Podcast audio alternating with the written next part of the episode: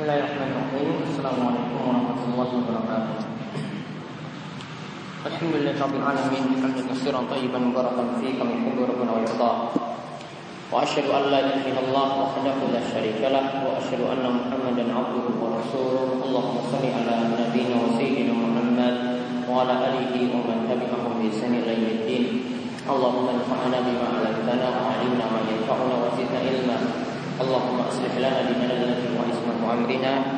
aslih dunyana allati fiha ma'ashuna wa aslih akhiratana allati fiha ma'aduna waj'al al-hayata ziyadatan lana fi kulli khair waj'al al-mauta rahatan lana min kulli syarr.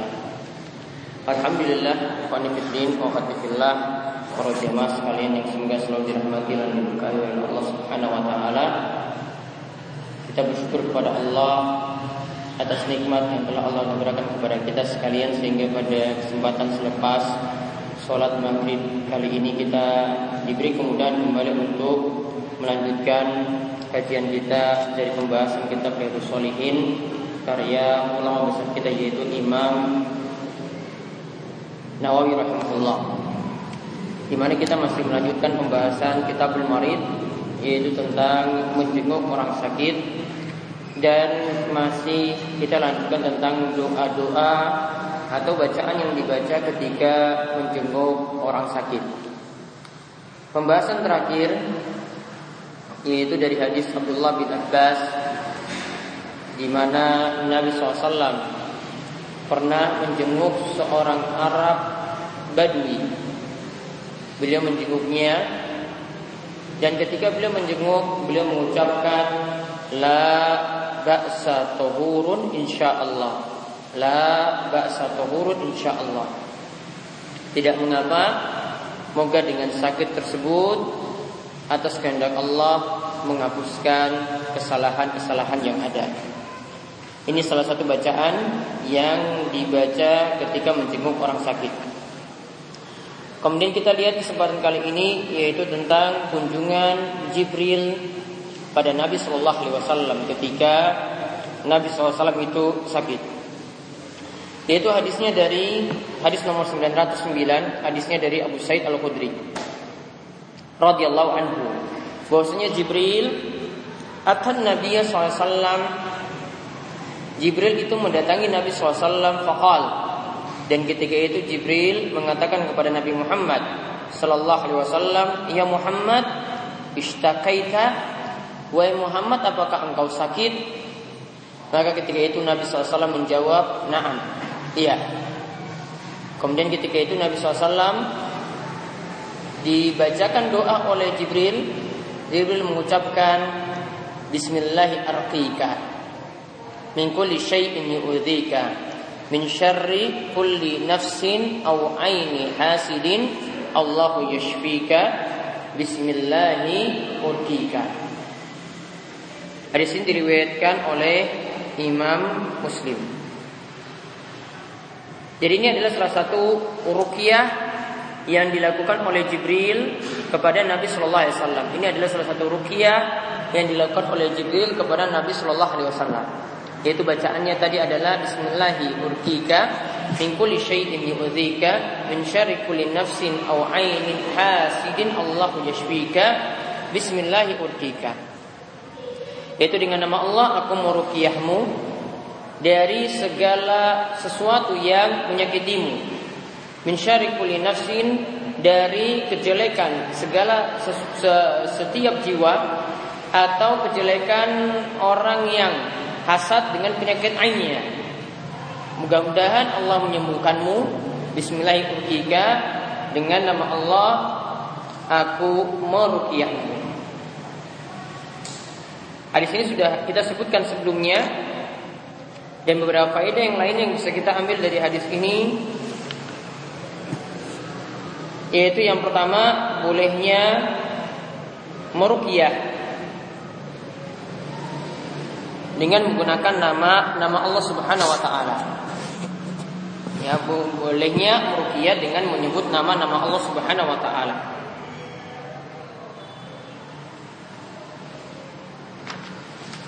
Kemudian faedah yang lainnya lagi yang bisa kita ambil dari hadis ini Bahwasanya kalau yang diajarkan dalam hadis ini ini bacaan ruqyah berupa zikir. Dan ruqyah bisa dilakukan dengan beberapa cara. Di sini disebutkan oleh uh, disebutkan dalam Al-Mawsu' Al-Fiqhiyah ya, terbitan Kementerian Agama Kuwait. Ini disebutkan bahwasanya ruqyah boleh jadi yang pertama berupa kitabah, berupa tulisan. Jadi ditulis di suatu lembaran. Kemudian setelah itu uh, sebagian uh, sebagian ulama itu menyelupkannya ke dalam ya sebuah wadah.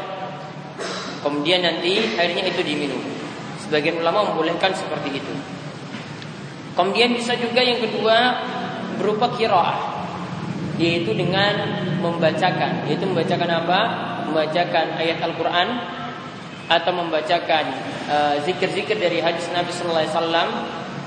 Dan nanti ketentuannya dijelaskan oleh para ulama.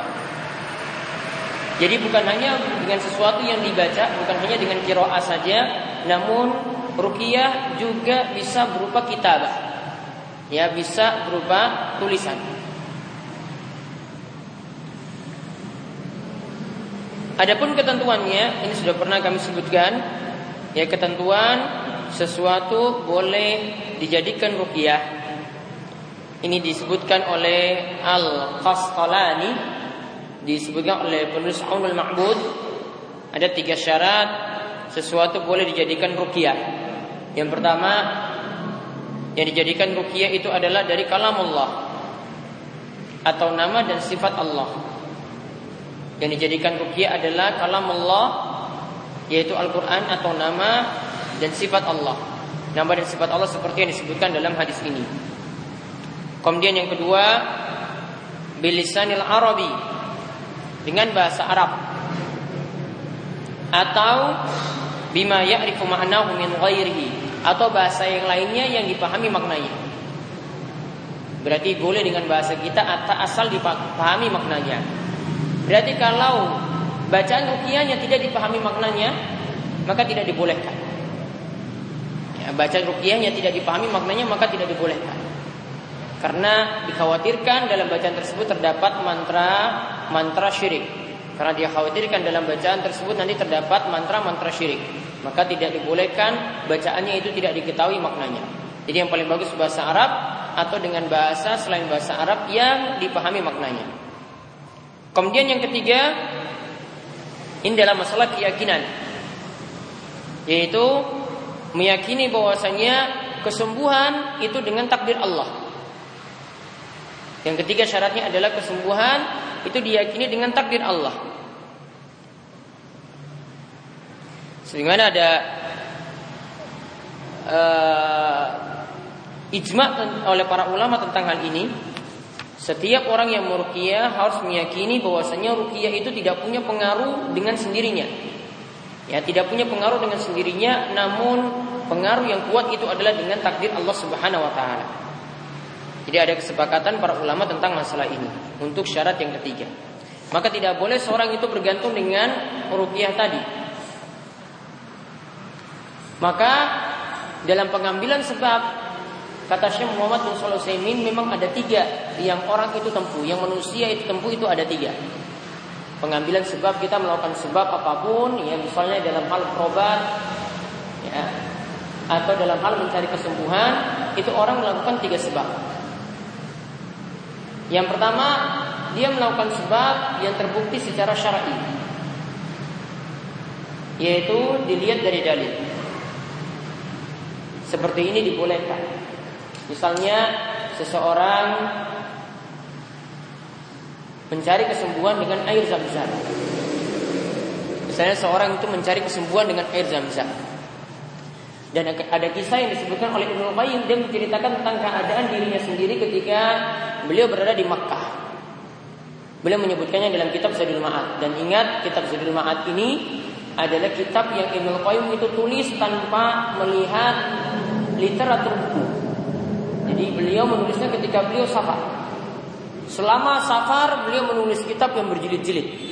Selama perjalanan itu beliau menulis kitab ini kalau tidak salah yang cetakan aslinya itu sekitar 6 jilid yang ada sekarang. Itu cuma dihabiskan ketika safar saja. Kitab Zadul Ma'ad ini. Di situ beliau kisahkan tentang dirinya tentang pengalaman beliau berobat dengan air zam-zam dan membaca surat Al-Fatihah. Dia ceritakan bahwasanya uh, saya itu pernah tinggal di Mekah dan ketika itu saya jatuh sakit. Ibnu Qayyim itu jatuh sakit ketika beliau itu berada di Mekah. Kemudian dia mencari dokter tidak ada, mencari obat untuk kesembuhan sakitnya ini juga tidak ada. Ya, cari dokter tidak ada, cari obat tidak ada. Jadi intinya dia melakukan sebab.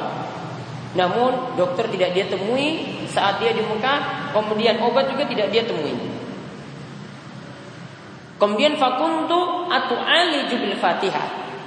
Aku lantas berinisiatif untuk mengobati diriku dengan surat al-fatihah. Akhizu syurbata min ma'i zamzam. Lalu aku ambil air zamzam untuk diminum. Kemudian wa aqra'uha 'alaiha mirara. Summa ashrabuhu. Dan aku membaca Al-Fatihah itu berulang kali, kemudian aku minum air zam-zam tadi. Fawzattu bizalikal bara' tam dan aku dapati bahwasanya aku mendapatkan kesembuhan yang sempurna dengan izin Allah. Jadi dia sembuh lantaran tadi merukia dirinya dengan Al-Fatihah, kemudian dia membaca lagi dia ketika itu uh, menggunakan air zam-zam untuk kesembuhannya. Summa surtu ata min zalika inda kasiril auja dan aku gunakan seperti itu karena dia pernah pengalaman seperti ini membaca Al-Fatihah berhasil ditambah dengan saya minum air zam-zam maka untuk penyakit-penyakit yang lainnya dia gunakan cara seperti itu fa biha intifa. Untuk penyakit yang lainnya juga aku mendapatkan manfaat yang sama. Artinya dia mendapatkan kesembuhan dengan cara seperti itu lewat Al-Fatihah dan lewat air zam-zam. Nah, ini terbukti dengan syar'i. Kemudian yang kedua kata Syekh Muhammad bin kalau orang melakukan sebab ada yang menempuh cara yang kedua yaitu dengan sebab yang terbukti secara tajribah, secara eksperimen ada pengalaman-pengalaman atau dari hasil penelitian, hasil eksperimen, ini terbukti mujarabnya. Seperti ini yang kedua ini juga dibolehkan. Kemudian ada sebab ketiga lagi kata beliau, kata Syekh Muhammad Saleh Al Utsaimin yang ditempuh oleh manusia yaitu dia menempuh sebab yang tidak terbukti secara syar'i. Tidak ada dalilnya. Dia menempuh sebab yang tidak terbukti secara eksperimen. Ya, dia mencari sebab yang tidak terbukti secara eksperimen. Nah ini biasanya kita temukan pada orang yang biasanya ngalap berkah. Ya, ada yang ngalap berkah dengan benda-benda tertentu. Misalnya lewat peninggalan-peninggalan pak kiainya, lewat makannya, bekas makannya, lewat bekas minumnya kiai, lewat pakaiannya, mungkin lewat sepatunya juga. Atau yang lebih parah lagi lewat kotoran. Ya, lewat kotoran yaitu yang biasa kita uh, temukan uh, pada malam satu surah lewat kotoran ya seekor kebo. Ya, seekor kebo yang ini merupakan uh, saat ini kebo-kebo yang ada itu jumlahnya 12 dan semuanya keturunan dari kebo Kiai Islam. Ya namun bukan kebo Kiai Islam yang dulu. Ya sekarang cuma keturunan saja dan enam itu yang utama. Di antaranya itu disebut pemimpinnya adalah Kiai Bodong. Kiai Bodong ini yang nanti akan memimpin kirap berada pada barisan terdepan. Nah, dia yang berada pada barisan terdepan, kemudian yang lainnya nyusul di belakang dan yang ingin ngalap berkah di belakangnya lagi. Nah, ini orang-orang yang ingin kesembuhan dari penyakit, ingin penglaris, ingin pengasih, ingin mendapatkan uh, berkah-berkah yang lainnya. Nah, itu ngalap berkah dengan ya, kotoran kebo yang keluar pada malam satu surat tersebut setelah diarak keliling keraton misalnya. Nah, ini yang ketiga di sini bisa jadi amalannya itu syirik, bisa jadi amalannya itu dihukumi tidak ada tuntunan alias bid'ah. Dihukumi syirik ketika orang itu punya keyakinan lewat benda-benda tadi itulah yang datangkan manfaat atau menolak mudarat. Sedangkan dinilai bid'ah atau termasuk sesuatu yang mengada-ngada ketika dia itu meyakini ini dari Allah, kesembuhan ataupun kemanfaatan itu datang dari Allah, namun itu cuma sebagai sebab semata. Ini cuma sebagai sebab semata. Intinya tadi ada tiga sebab yang ditempuh. Ya, ini disebutkan oleh Syekh Muhammad bin Sulaiman uh, ketika membahas uh, Bulughul Maram ya dalam syarah Bulughul Maram Fathu Dzil Jalali wal Ikram. Jadi kita kembali tadi rukiah, rukiah harus menempuh tiga syarat tadi. Yaitu yang pertama, rukiah tersebut dengan kalamullah yaitu dengan Al-Qur'an atau dengan zikir yang berisi dalamnya nama atau sifat-sifat Allah Subhanahu wa taala. Kemudian yang kedua dengan bahasa Arab atau bahasa yang mudah dipahami. Kemudian yang ketiga ya yang namanya ruqyah itu harus diyakini kesembuhan itu datangnya dari Allah bukan dari ruqyah tadi. Maka ada termasuk terpuji ketika seseorang uh, dia tidak meminta dirinya untuk diruqyah. Dia tidak meminta dirinya untuk dirukiah. Ini termasuk sesuatu yang terpuji. Ya, namun uh, para ulama katakan selama dia meminta dirukiah, ada juga ada orang yang meminta dirukiah dan ketergantungan nantinya itu pada Allah saja, itu pun juga dibolehkan. Nah orang yang tidak meminta dirukiah dan hatinya bergantung pada Allah Subhanahu Wa Taala dalam kesembuhan, maka dia akan termasuk dalam golongan orang yang masuk surga tanpa hisab dan tanpa azab yang dikatakan oleh Nabi SAW ada 70 ribu orang. Atau dalam riwayat Imam Ahmad ditambahkan lagi setiap seribunya ada 70 ribu lagi. Ya kalau di total itu ada 4 juta 900 ribu. Namun tekstual hadis cuma mengatakan 70 ribu saja dan riwayat yang lain menambahkan setiap seribunya itu ada 70 ribu lagi. Sifat di antara mereka adalah la yaskarpun yaitu tidak meminta untuk dirukiah. Jadi yang paling bagus rukiah itu adalah uh, dari orang yang sakit itu sendiri dan tidak dia memintanya. Namun kalau dia memintanya maka dia harus menggantungkan diri secara penuh kepada Allah Subhanahu wa taala. Dia harus yakin Allah yang mendatangkan kesembuhan tidak bergantung pada ruqyah tersebut.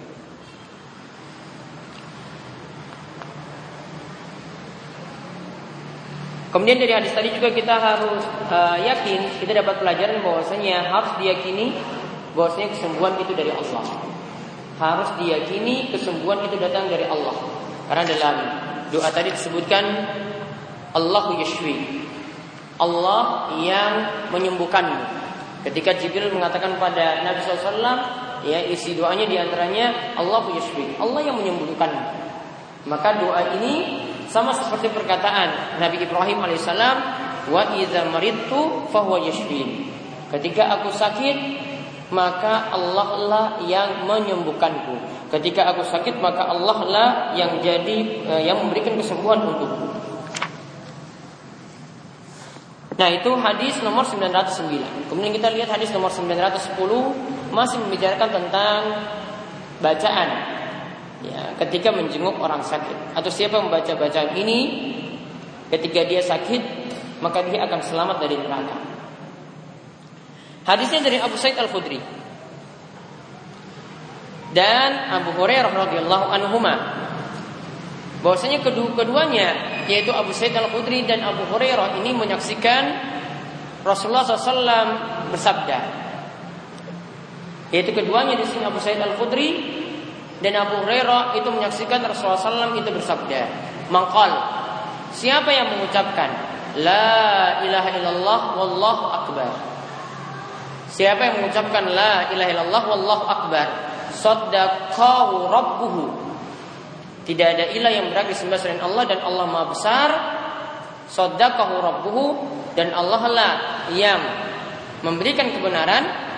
Fakal maka ketika itu Allah berfirman, La illa ana wa ana akbar. Ia benar, tidak ada sembahan yang berhak disembah selain aku dan akulah yang maha besar. Kemudian Nabi SAW mengatakan lagi wa izakal dan ketika dia mengatakan lagi ucapan yang lainnya, ucapan yang kedua, la ilaha illallah wahda, la syarikalah, la ilaha illallah wahda, la syarikalah. Maka ketika itu Allah itu berfirman, la la ilaha illa ana wahdi la syarikali.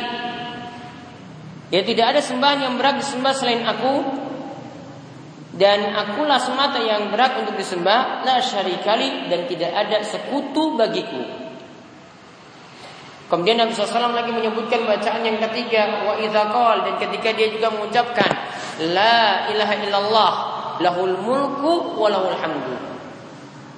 La ilaha illallah lahul mulku wa lahul hamdu. Tidak ada sembahan yang berhak disembah selain Allah, baginya kekuasaan kerajaan walau hamdu dan bagi Allah segala macam pujian.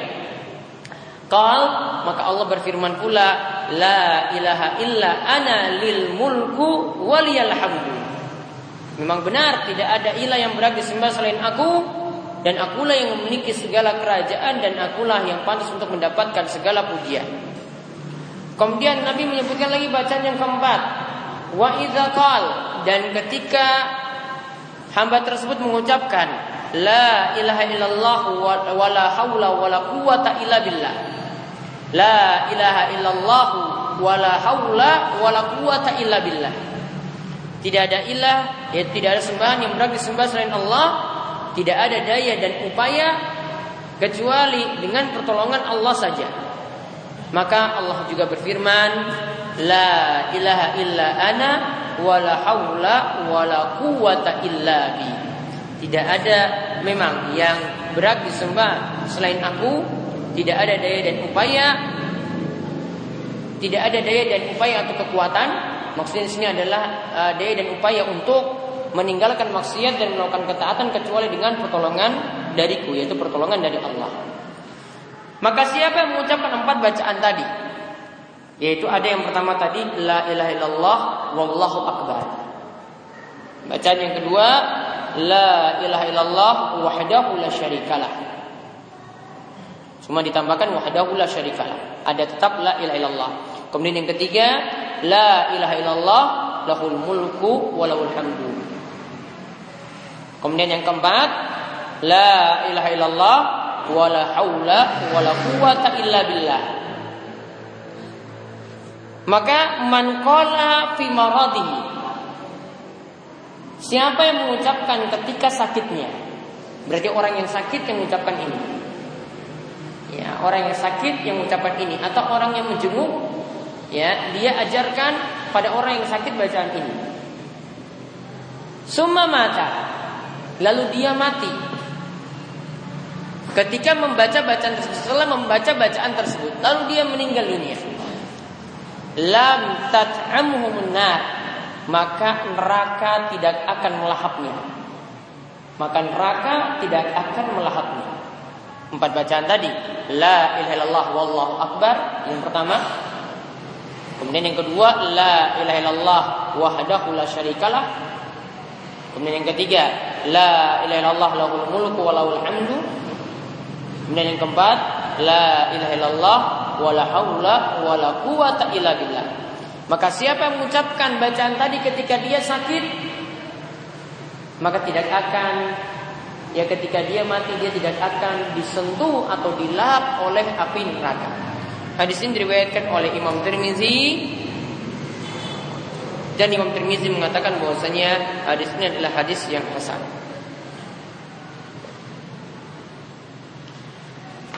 Jadi itulah bacaan yang dibaca ketika orang sakit. Ya, bacaan yang dibaca ketika orang sakit. Jadi kita sudah mendapatkan ada bacaan yang dibaca oleh orang yang menjenguk. Ya, ada juga bacaan yang dibaca oleh orang yang sakit. Yang dibaca oleh orang yang sakit yang kita sebutkan di sini. Kemudian yang kita sebutkan sebelumnya doa Jibril kepada Nabi Muhammad berarti orang yang menjenguk mendoakan orang yang sakit. Bismillahirrahmanirrahim min kulli syarri eh, min kulli syai'in yu'dhika wa min syarri kulli nafsin aw 'ainin hasidin Allahu yashfika. Bismillahirrahmanirrahim. Juga ada bacaan lagi orang yang jenguk la ba'sa tahurun insyaallah. Juga lagi ada bacaan lagi yang kebanyakannya adalah untuk orang yang menjenguk. Itu tadi itu hadis yang terakhir ya tentang masalah doa-doa orang yang menjenguk. Ya, misalnya orang yang menjenguk orang yang sakit membaca tujuh kali. Di samping orang yang sakit Allah Allah al-azim, Rabbal arsyil azim, ayyashfik. Ya, asallallahu al-azim, Rabbal arsyil azim, ayyashfik. Itu juga yang dibaca oleh orang yang jenguk. Kemudian Ada lagi bacaan yang dibacakan oleh orang yang menjenguk dia letakkan tangan pada badan yang sakit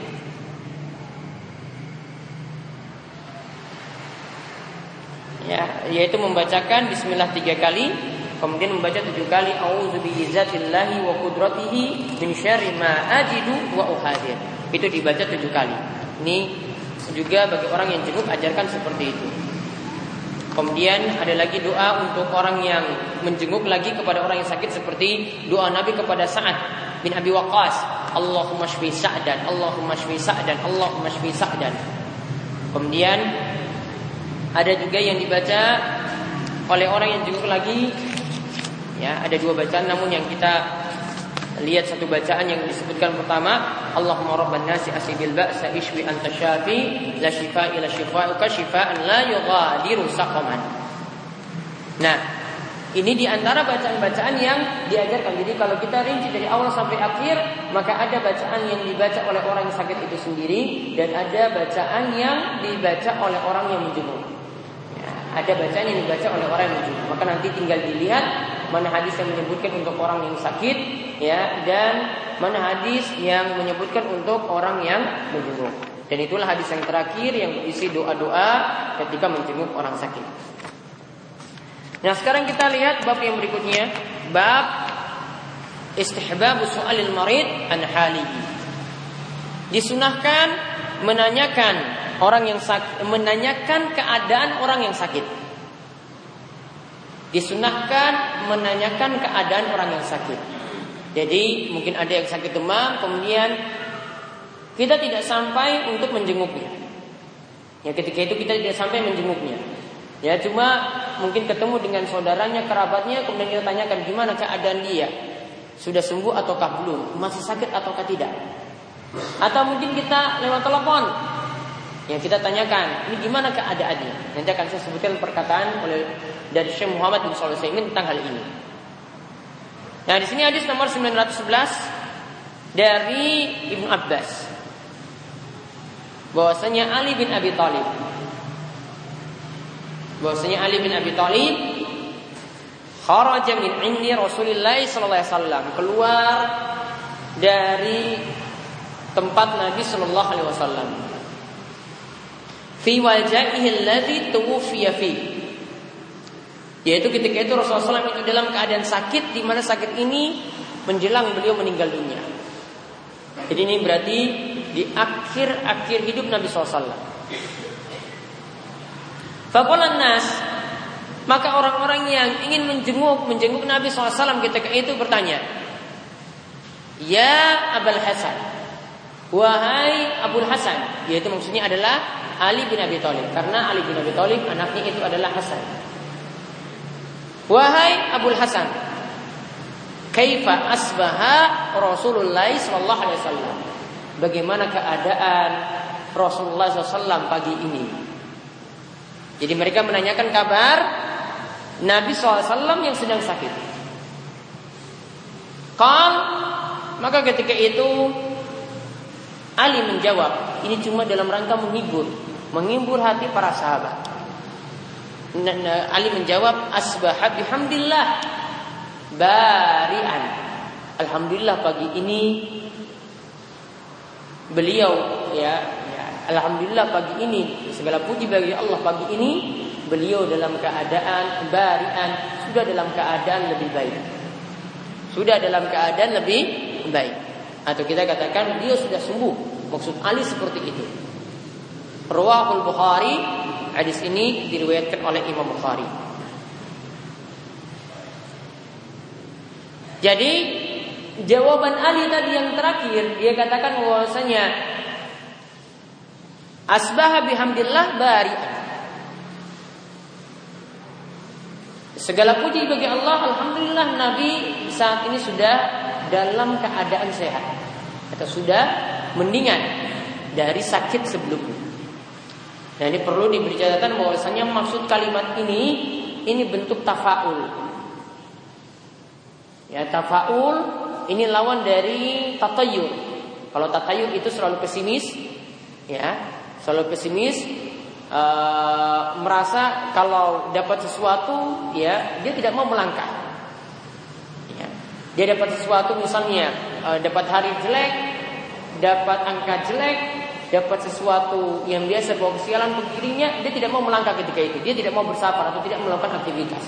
Namun kalau uh, tafaul berarti ini suatu harapan. Ya, ini suatu harapan. Walaupun tidak sesuai dengan sebenarnya, namun ini adalah suatu harapan. Misalnya saja uh, ketika kita mengatakan uh, suatu tempat ini dalam rangka tafaul supaya untuk memotivasi orang yang masuk tempat tersebut. Misalnya dalam bahasa Arab sebagai bentuk tafaul rumah sakit itu disebut mustashfa. Mustashfa. Ini dari kata eh, kata eh, kata syifa atau kata sembuh. Jadi mustashfa itu artinya rumah untuk sembuh. Kalau kita kan sebut dengan RS kan rumah sakit. Namun orang Arab itu menyebut dengan rumah untuk sembuh. Suatu bentuk tafakul. Ada optimis itu. Saya masuk rumah ini berarti saya untuk sembuh. Kalau kita masuk ke rumah sakit untuk apa? Tambah sakit. Kalau ini orang Arab itu apa? Dia masuk ke rumah tersebut, ya tujuannya ya punya harapan supaya bisa sembuh. Itu namanya tafakul. Jadi memberikan harapan. Padahal keadaannya tidak demikian Nabi SAW. Ya keadaannya mungkin masih masih parah, namun Beliau menjawab demikian dalam rangka tafaul. Maka faedah yang bisa kita ambil dari hadis ini yang pertama yang tadi jadi bahasan kita disunahkan menanyakan orang yang sakit kepada keluarganya. Karena Ali yang ditanyakan di sini tidak langsung tanya kepada Nabi SAW, tidak tanya kepada Nabi langsung, wahai Nabi gimana keadaanmu? Tidak. Keluarganya ada di situ keluar, maka Ali ini yang ditanyakan. Dan ada nasihat yang bagus dari Syekh Muhammad bin Sulaiman bila mengatakan bahwasanya ini adalah dalil kita diperintahkan untuk berusaha mengetahui keadaan orang yang sakit. Dan kata beliau, untuk zaman saat ini kita bisa melakukannya walaupun cuma lewat telepon. Kita mungkin datang juga mungkin jauh, tahu dia dalam keadaan sakit. Tanyakan kepada keluarganya, Ya tanyakan kepada saudaranya ataupun anaknya ataupun istrinya, gimana keadaan bapak yang mungkin dalam keadaan sakit. Nah, ini tujuannya untuk uh, meredam kekhawatiran orang yang sakit dan juga untuk menyemangati orang yang sakit tadi uh, untuk meredam kekhawatiran, orang uh, yang jadi teman dekatnya yang sakit tersebut dan juga untuk menyemangati orang yang sakit tadi ya supaya menyemangatinya supaya cepat sembuh. Kemudian faedah yang lainnya lagi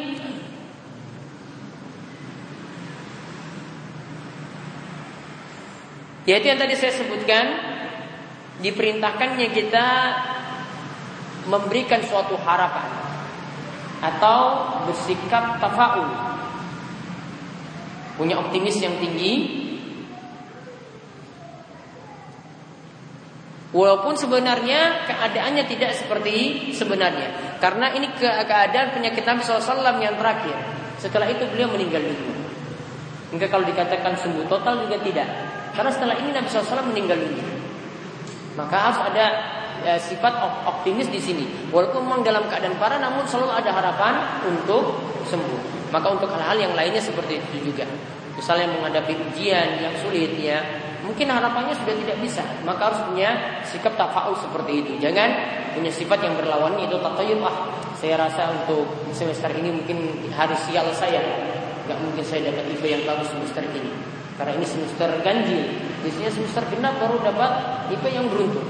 Ya, kalau seperti itu namanya tatayub, selalu pesimis ya, bukan optimis seperti tadi. Nah kemudian hadis yang berikutnya ini bab yang baru lagi yaitu bab mayakul mayakul man ayyasa min hayati. Itu bab ucapan yang diucapkan oleh orang yang sudah putus asa tentang nasib hidupnya. Artinya menjelang dia meninggal dunia. Sudah tidak ada harapan lagi untuk hidup. Apa yang dia ucapkan? Nah, ini yang dibahas oleh Imam Nawawi dalam bab ini. Itu hadisnya nomor 912 dari Aisyah radhiyallahu anha yang mengatakan sami itu Nabi SAW wa huwa mustanidun ilayya. Aku mendengar Nabi SAW dan ketika itu dia beliau yaitu Nabi SAW bersandar padaku. Ketika itu Nabi SAW membaca doa Allahumma gfirli warhamni wa alhiqni birrafiqil a'la. Mutafakkur alaih. Ya Allah ampunilah aku. Ya Allah rahmatilah aku. Ya Allah pertemukanlah aku ya birrafiqil a'la. Denganmu yang berada di tempat yang tinggi. Denganmu yang menjadi kekasihku yang berada di tempat yang tinggi. Hadis ini diriwayatkan oleh Imam Bukhari dan Muslim. Maka ini salah satu bacaan dan nanti insya Allah syarahnya akan kita bahas pada pertemuan berikutnya. Intinya di sini berisi doa untuk meminta ampun dan meminta harapan ya ketika menjelang sakratul maut atau menjelang uh, hidupnya ya nasibnya di akhir-akhir hidupnya dia tidak punya lagi harapan untuk hidup maka dia membaca doa ampunan dan rahmat seperti itu. Insya Allah nanti ada beberapa doa dalam hal ini nanti akan kita bahas pada pertemuan berikutnya. Bismillah. Sebelum kami tutup ada yang ingin bertanya? Ya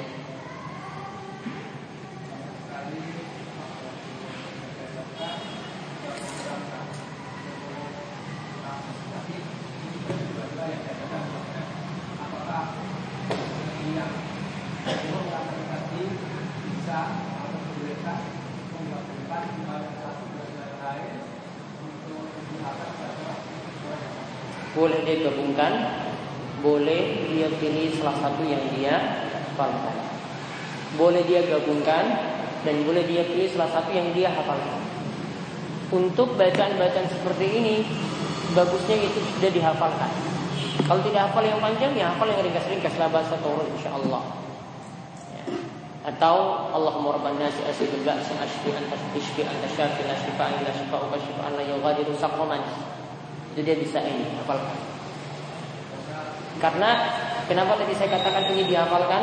Karena zikir-zikir asalnya zikir-zikir yang ada, zikir pagi petang dan zikir-zikir yang lainnya, zikir sebelum tidur, itu asalnya asalnya itu dihafalkan.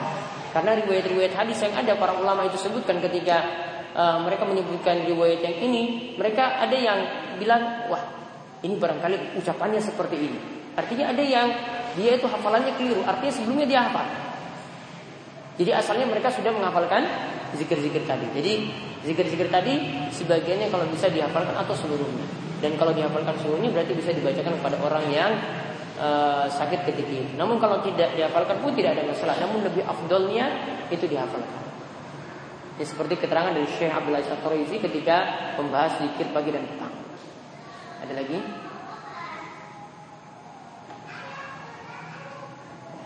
Baik, itu yang kita bahas untuk kesempatan ini. Mudah-mudahan bermanfaat. Dan kami cukupkan sekian. Subhanallah wa bihamdika. Asyhadu an anta. Astaghfiruka wa. Assalamualaikum warahmatullahi wabarakatuh.